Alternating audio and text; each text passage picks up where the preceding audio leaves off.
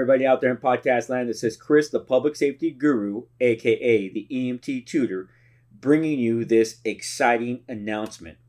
I have revamped memberships, and you can now access exclusive content, which includes quizzes, practice tests, block exams, practice final exams, study guides, and other resources for the low cost of $4.99 a month. And when you're done with your EMT program or taking the National Registry exam, you can cancel. Now, you can join from your favorite podcast app, but it's best if you do it from Spotify or our Patreon channel. If you join from your podcast app, all you need to do is send me an email to thepublicsafetyguru at gmail.com letting me know that you signed up. But if you do it from Patreon, I get instant notification, which grants you instant access to our Google Drive, which has all of these resources, including the ad free version of this podcast. But wait, here is the most exciting part. When you subscribe, you get access to our all new Discord channel, which allows you to have interaction with me, where you can ask me specific questions as it relates to your EMT program or prepping for the National Registry exam. But let's just say you just have that question where you're not understanding something. Well, we can answer that question through Discord, and that's what I'm really excited about. And last, you can interact with this EMT community and help each other. All right. Don't forget to follow us on Instagram at the EMT Tutor. And I almost forgot, if you're looking for us at Patreon, search for the EMT Tutor. All right, let's get on with your learning. The knowledge domains for this chapter are 1. Identify the steps that help with wellness and managing stress. Number 2. Define infectious and communicable diseases. Number 3. Identify the routes of transmission. Number 4 Identify steps to prevent infections and communicable disease transmission. Number five, identify the standard precautions. Number six, identify the steps for personal protection from airborne and bloodborne pathogens. Number seven, identify proper hand washing. Number eight, how does one build immunities? Number nine, post exposure management. Number 10, identify the steps to scene safety. 11, identify personal protective clothing. 12. Caring for crit- critically ill, injured patients. 13. The dying patient and the family grieving process. 14. Identify the body's response to stress. 15. PTSD, what is it and how to prevent it. 16. The emotional aspects of EMS. 17. Responding to behavioral emergencies. And last, workplace issues. Now, for me, this lecture is usually death by PowerPoint. And the way it has been designed from the various different textbooks, the information is just repeated over and over again. And instead of doing that to you in this particular lecture, I'm going to break it down the way I break it down for my students in my classes. In regards to those knowledge domains that I just mentioned, the way I'm going to present the material, we will cover all of those knowledge domains, but we're going to do it in a format that should be easier for you to understand.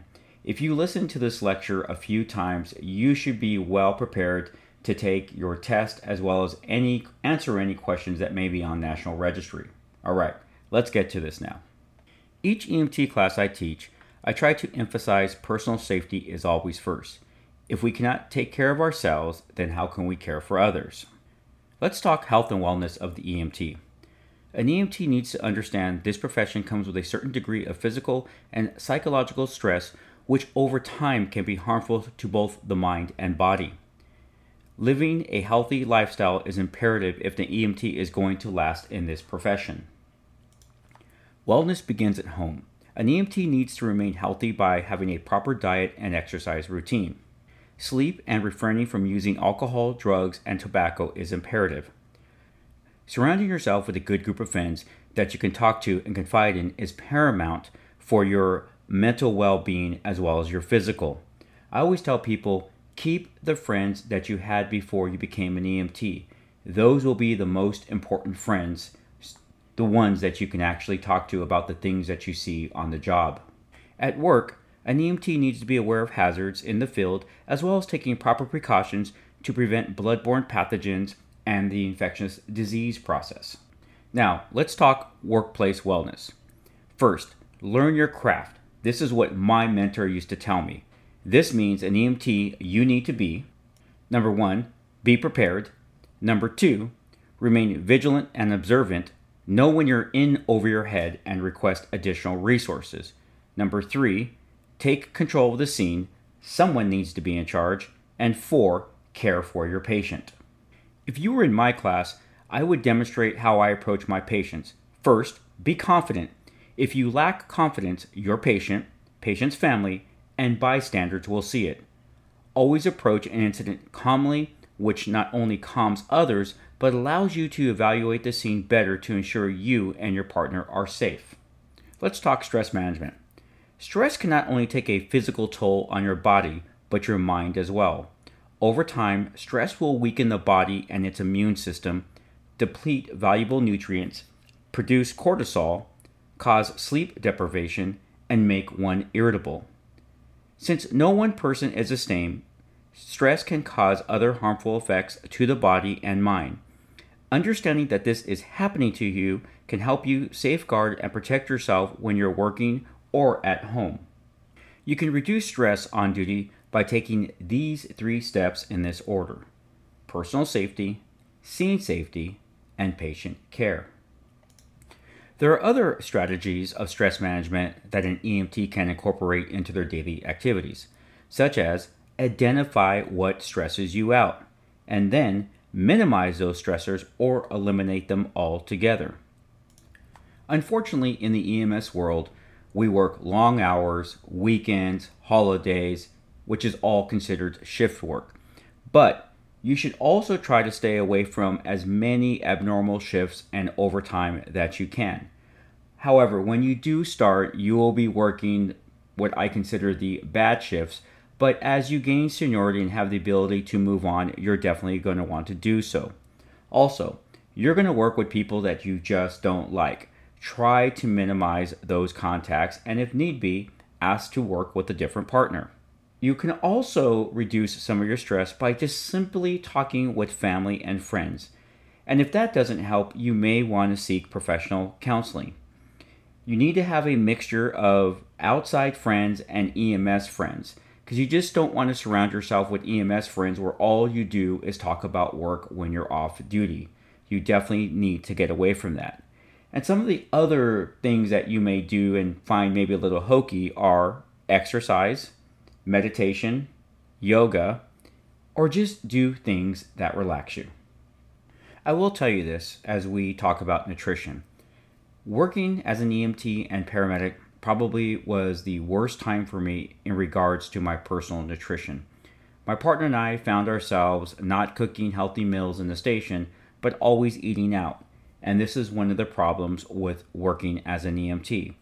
So, you need to develop a strategy where you can find a way to balance having that opportunity to go out and get a hamburger, but as well as not make that your primary meal each shift. You're going to find yourself on street corners or other stations in standby mode away from your food that's in the refrigerator. So you may once again develop strategies where you bring an ice chest and you have those go to snacks. So definitely want to incorporate this into your daily routine because it's going to help you to reduce that stress. Also, learn about proper eating, such as staying away from sugars, fats, and salt. And you definitely don't want to overeat when you're in those boredom states. Last on the wellness calendar is sleep. Sleep is your best friend. There are studies that show if you do not get eight hours of sleep every day, you're actually damaging your brain. See, during that eight hours, and it's said those last two hours, six hour, seven hour, and eight hour time, is when our synapses in our brain begin to regenerate. And if we're not giving our brain that, then we are only damaging our brain. So attempt to get as much interrupted sleep as possible. And once again, you're going to want to stay away from tobacco, alcohol, and caffeine. By the very nature of the job, being an EMT is going to be very stressful. So let's talk about what this job does to you or what it can do to you and how you're going to manage it. General Adaptation Syndrome. In this theory, when someone is introduced to stress, three things can happen. Number one, first, alarm response to the stress. Number two, reaction or resistance to the stress. And number three, either you recover from the stress or you become exhausted from the stress. Physiological manifestations of stress can affect your body this way. Number one, increase respirations and heart rate. Number two, increase blood pressure. Number three, dilate venous vessels, which means that at the surface of your skin you will become pale and cool. Dilate pupils. Number five, tense muscles. Number six, increase blood glucose levels. And number seven, perspiration. And then eight, decrease blood flow, blood flow to the gastrointestinal tract. Now, believe it or not, there's actually four stress reactions, and those are acute, delayed, cumulative, and PTSD. Let's break those down. Now, acute stress, this is that stress right there in front of you. Maybe you're responding to a gunshot incident or your first traffic collision as an EMT. That is like that stress is just hitting you right now and you're reacting to it. Delayed stress is that stress that manifests after an event. So maybe you are on that traffic collision and you don't have really time to think about it. But after the call's over, it hits you and you think to yourself, wow, um, I could have got hurt, or wow, that was really dangerous. That's that stress that hits you thereafter.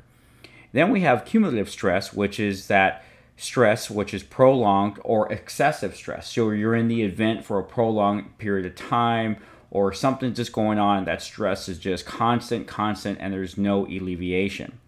And then last is what we have that PTSD. PTSD is that stress that we just keep experiencing it. It's prolonged stress and it causes us to re experience certain events in our life. And as you know, this can cause a deep depression. It's actually linked with suicide. And this is one of the most important reasons why we definitely want to be able to manage stress. What are some of the warning signs of cumulative stress? Well, here's the list 1. Irritability. 2. Lack of concentration. 3. Difficulty sleeping. 4. Increased sleeping. 5. Nightmares, night terrors, or sleep paralysis. Number 6. Sadness, anxiety, guilt. 7. Loss of appetite. 8 loss of interest in work, sex, etc. Isolation, 9. Number 10, increased use of alcohol. 11, use of drugs. 12, chronic headaches or just general body aches. And 13, hopelessness. We're going to switch gears now and talk about infectious and communicable diseases. An infectious disease is a disease caused by a harmful organism. A communicable disease is this is a disease that can be spread from one person to the other. The EMT needs to take precautions to prevent disease transmission, which includes being educated in how certain diseases are transmitted. Number one, diseases can be prevented by simple hand washing using proper personal protective equipment, aka PPE, and being immunized. As mentioned before, diseases are spread through transmission. Transmissions are 1. Direct, which can be bloodborne pathogens, 2. Indirect, a needle stick, 3. Airborne, tuberculosis, 4. Foodborne, hepatitis A, 5. Vector-borne, transmitted via fleas and mites. Most EMT programs will teach EMT students about the benefits of hand washing, hand washing as well as properly removing gloves. In fact, with this chapter, the associated skills an EMT student must demonstrate are 1. the proper removal of gloves, and 2. know and understand the steps to disease and exposure transmission. Scene safety is the first things all EMTs should be thinking about. This step includes your safety and the safety of your partner. Your safety consists of wearing and using your issued personal protective equipment. Some employers will supply goggles, gowns, and masks. Ensure you use this equipment as it was intended to protect you from infectious and communicable diseases. Also, don't forget the value of simple hand washing. OSHA has mandated that public safety employees have an infectious disease slash bloodborne pathogens program. Programs should include the following 1. Risk assessment and evaluation, 2. Education and training, 3. Immunization program, such as hepatitis B vaccine and TB testing, 4. PPE issuance and training, 5. Exposure reporting, treating, and post management, and 6. Record keeping. When I was still in the field, I can tell you one of my biggest pet peeves was a dirty ambulance and gear. It is your responsibility to clean your equipment and ambulance after each call. Today, most employers will require you to clean your rig and equipment using proper cleaning solutions and your PPE. Let's talk a little bit about scene safety. As mentioned before, scene safety is the first thing an EMT should be thinking about as soon as a call for service comes in. Scene safety consists of these components at a minimum. Number one, your safety is first, followed by the safety of your partner. Two, while responding, Operate the ambulance with due regard and ensure you wear your seatbelt. Number three, while arriving at scene, park the ambulance in a safe place and if needed, use it to protect yourself and the patient. And number four, if you're working in the street, make sure you're wearing proper reflective gear. While this next part may seem common sense, we got to think about scene hazards. When you arrive at the scene, you need to be using all of your senses you need to be looking around. You need to be looking for fluids in the roadway. Is, is that fluid a hazardous material, oil, gasoline? You need to be looking at the surroundings. Are there multiple patients down on the ground, which might indicate there's some type of gas in the area that's causing everyone to go unconscious? Um, is there electricity? Is there fire? What hazards are around? Are you doing a water rescue? there's so much going on when you arrive to the scene that you just have to be once again looking around, listening, smelling, and if you see danger, take the proper precautions. Now, here's a funny factoid. When I first started in the field, we were not issued any type of personal protective gear. Working for a private ambulance company, the owners just, in my opinion, did not care about the employees. So we didn't have turnout jackets, brush jackets, nor helmets. Yet we were 911 paramedics. We were in banged up cars going over the side. Thankfully, a lot has changed today. Today, ambulance companies are issuing EMTs helmets. They're issuing them protective gear so when they're on the scene of a traffic collision, they don't get cut by some type of sharp metal or something to that effect. So with that, once again, much has changed. Today, you may even find yourself putting on a ballistic vest. In this next part, you may be asking yourself, what does this have to do with workplace wellness? Well, most books will add this information to the chapter, hence the reason why it's on the podcast. We're going to be talking about care for critically ill and injured patients. All right, it is my personal opinion that the following should be applied to all patients regardless of their critical status. One, always let the patient know what you are doing. Keep them up to date about your treatment, and this includes family that may be around the patient. Do not make unprofessional comments. Avoid sad, bad, or grim comments. Remember, you need to reassure your patient. If you don't reassure your patient, you could possibly make their condition worse and then treat all patients with empathy, dignity, and provide them with the best medical care possible. Critically injured children should be treated no differently. Parents should know what you are doing, and if there is a chance of hope, this needs to be conveyed to the patient and family. Critical patients could have the following responses 1. Anxiety, 2. Pain, 3. Fear, 4. Anger, 5. Depression, 6. Dependency. 7. Guilt. Now, unfortunately, you are going to have to deal with dying or dead children. This will be one of the toughest, hardest calls you will ever go on. Your job is to support the family. You need to be honest with the family and tell them that their child is dead. Avoid using jargon like they are gone because you'll see the family say, Well, where did they go? So we need to just be direct with them, even though it is a very sad, traumatic event. Family will be in shock, denial. They may even be angry and hostile towards you. They may be wondering why you're not doing anything for their child, but you know that the child is obviously dead. Now, there is no reason that you should not allow them to hold their child, or I should say, if there's not a reason, allow them to hold a child. Now, if you're holding down a crime scene, that might be something different. As mentioned before, as an EMT, you will be faced with death, and as such, you should recognize the stages of grieving. Number one, denial. Number two, anger, hostile. Number three, bargaining. Number four, depression. And last, five, acceptance. As we come to an end of this podcast, one of the last things we need to talk about are workplace issues.